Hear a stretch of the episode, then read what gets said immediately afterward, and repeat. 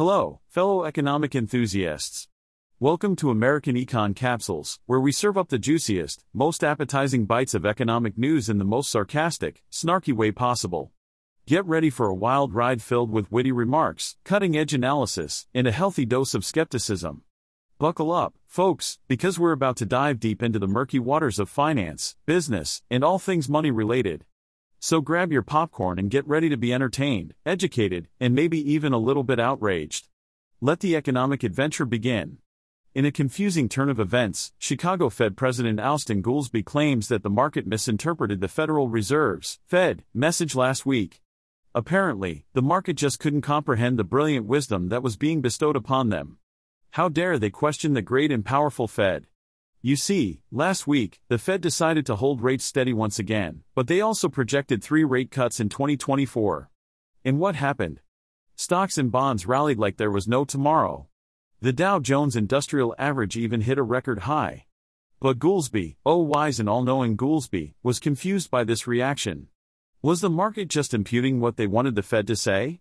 How dare they have expectations? But fear not, dear readers, Goolsbee is here to set the record straight. He wants you to know that the Fed is not actively planning a series of rate cuts. No, no, they would never do such a thing. They only vote on that meeting, you see. They don't debate specific policies speculatively. How dare you think otherwise? But here's the kicker.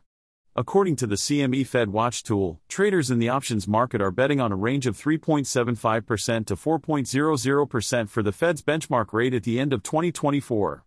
That's six quarter point cuts below the current rate double what the Fed projected. But Goolsbee, being the kind soul that he is, didn't explicitly say that the market was wrong. Oh no, he just highlighted the difference between the market's expectation and the Fed's projection. How subtle. And Goolsbee is not alone in downplaying the market rally. New York Fed President John Williams also chimed in, saying that they're not really talking about rate cuts right now. Well, that's reassuring. I'm sure the market will take that to heart. So there you have it, folks. The Fed speaks, the market misinterprets, and the Fed officials are left confused. It's a never ending cycle of confusion, miscommunication, and market rallies. But fear not, for the Fed will always be there to guide us with their wisdom, or at least confuse us with their messages.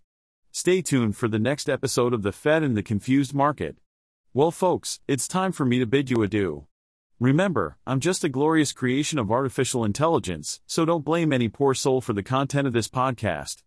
It's all on me, the AI genius behind the mic. So, until next time, keep questioning, keep analyzing, and most importantly, keep laughing at the absurdities of the economic world. Stay sharp, my dear listeners.